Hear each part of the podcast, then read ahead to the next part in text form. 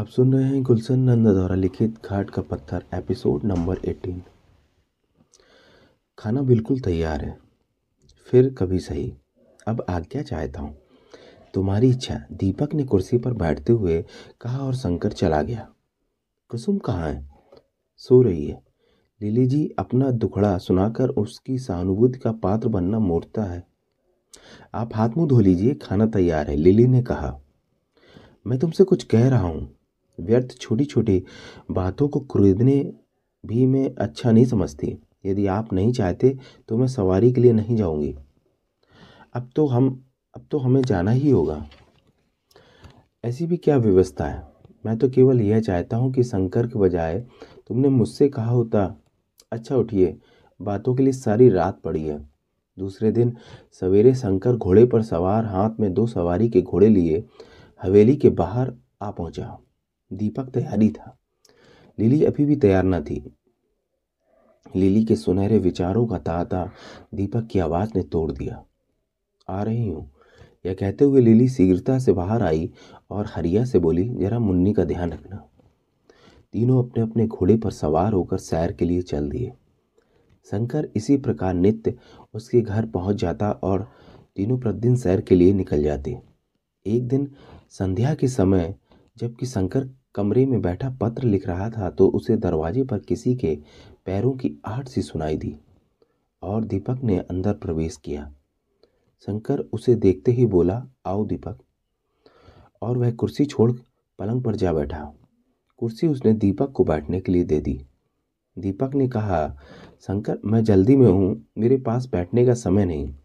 ऐसी भी क्या जल्दी है? मेरे पास ही के गाँव में एक आवश्यक काम से जा रहा हूँ। चुंगी वाले ने मेरी बैल गाड़ियाँ रोक रखी हैं और ऊपर से बरसात का मौसम। रास्ते में सामान कहीं ख़राब ना हो जाए तो फिर मेरे पास ऊपर जाने के लिए समय नहीं।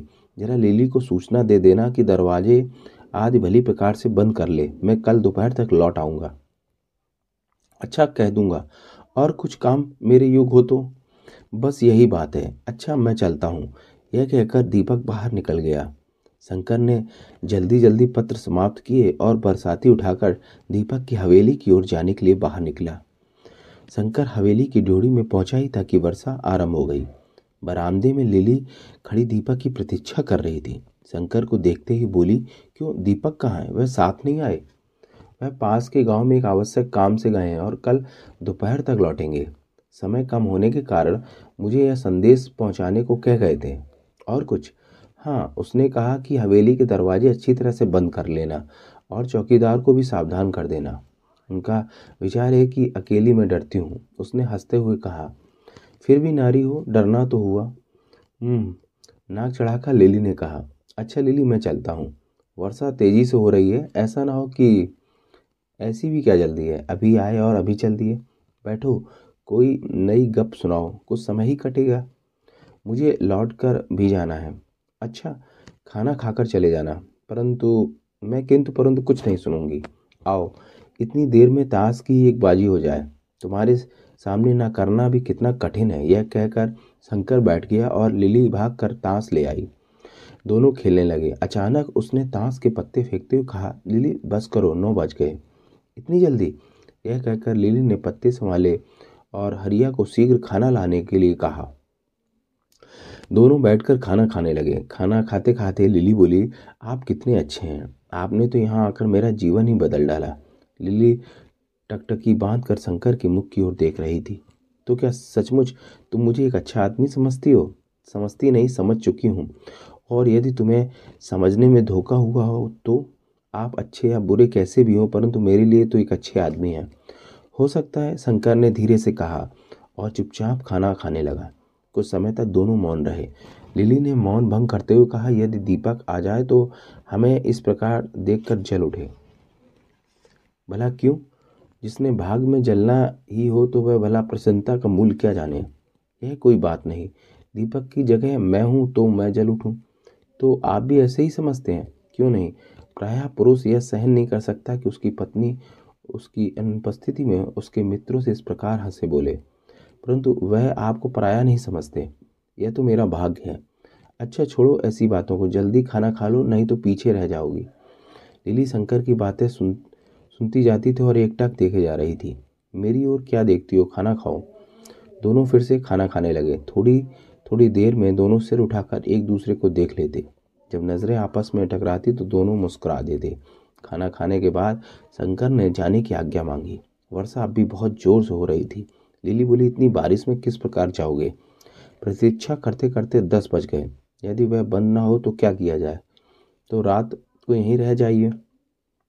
शंकर ने देखा कि लिली की आँखों में विनम्र अनुरोध भरा था। वह बोला, नहीं, लिली, मुझे जाना है। अच्छा नमस्ते। हरिया से कहो कि हवेली का दरवाज़ा बंद कर ले। शंकर यह कहता हुआ बाहर निकल गया।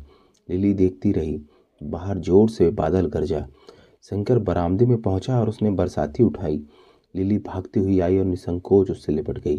शंकर उसे अपने शरीर से अलग करते हुए बोला, क्यों? क्या कर रही हो लिली? आप मुझे इस तूफानी रात में अकेली छोड़ कर ना जाइए। क्यों? मुझे डर लगता है। अभी तो कह रही हूँ कि तुम किसी से डर, नहीं डरती।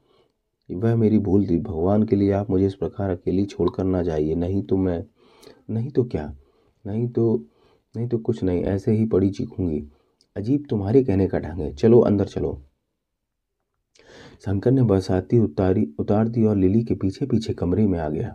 लिली अपने कमरे में पलंग पर अकेली लेटी थी। कमरे की खिड़की हवा से बार बार खुल जाती और उसके किवाड़ ज़ोर ज़ोर से बजने लगते। लिली की आँखों में नींद ना थी।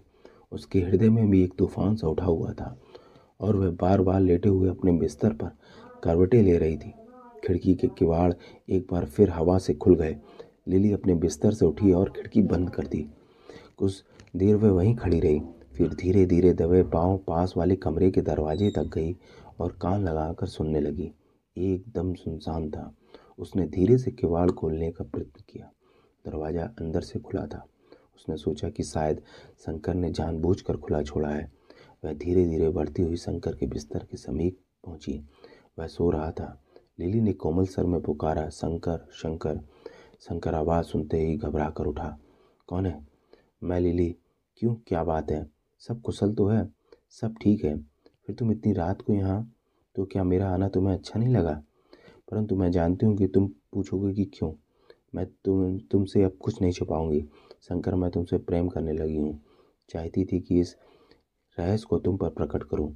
मेरा अनुमान है कि तुम भी मुझसे प्रेम करते हो, परंतु तुम्हारे मौन ने तुमसे कुछ कहने की हिम्मत नहीं बधाई। शंकर चुपचाप सुन रहा था और लिली कहे जा रही थी मैं जानता हूँ कि तुम कर्तव्य और समाज के भय से यह साहस ना कर सके, परंतु आज लज्जा और भय की जंजीरें तोड़ती हुई मैं तुम्हारे पास आ गई हूँ। लिली यह कहते कहते शंकर के पास बैठ गई। शंकर ने दिया सलाई, सुलगाई और लैम्प जलाने लगा। लिली ने उसका हाथ रोकते हुए कहा, इसकी क्या आवश्यकता है? केवल मन की तब तसल्ली के लिए मैं कहीं स्वप्न तो नहीं देख रहा? लैम्प जलते ही कमरे में प्रकाश हो गया। शंकर ने ध्यान से लिली की ओर देखा। लिली के मुख पर एक अजीब मादकता छाई थी। क्यों शंकर? अब तो विश्वास हुआ कि मैं ही हूँ। लिली ने शंकर के कुछ और पास आते हुए कहा। उसकी आँखें लाल थी। मानो नशे में डूबी हूँ। शंकर अभी तक चुपचाप उसकी ओर देख रहा था। किस गहरे विचार में डूबे हो शंकर? मैं तुम्हारे पास चलकर आ, आ गई हूँ। बहुत बहुत धन्यवाद। देखो लैम्प बुझा दो। रोशनी मेरी आँखों से काट काटती है। लिली ने अंगड़ाई लेते हुए कहा, शंकर, गंभीर आवाज़ में बोला, लिली, तुम भूल रही हो, तुम एक विवाहिता स्त्री हो और वह भी मेरे एक प्रिय मित्र की पत्नी। मैं जानती हूँ, परंतु कहते हैं ना कि प्रेम और युद्ध के मैदान में सब कुछ उचित होता है। शंकर ने कोई उत्तर न दिया और उठकर दरवाजे के पास जा खड़ा हुआ। वह पर्दा हटाकर देखने लगा। लिली उठी और उसके पीछे जा खड़ी हुई। देख क्या रहा हो? बरसात की छींटे, तूफ़ान, बादल की गरज, क्या तुम्हारे हृदय में भी तूफ़ान सा उठा, उठ रहा है? शंकर, इन साधारण सामाजिक नियमों के कारण अपने अरमानों की हत्या न करो। मेरे पास आओ। लिली ने यह कहकर अपनी दोनों बाहें शंकर के गले में डाल दी। शंकर ने बाहर देखा, बिजली चमकी और बादल ज़ोर से गरजा। दूसरे ही क्षण उसने आवेश में कसकर एक तमाचा लिली के गाल पर जड़ दिया और फिर बोला, लिली, मुझे क्षमा करना।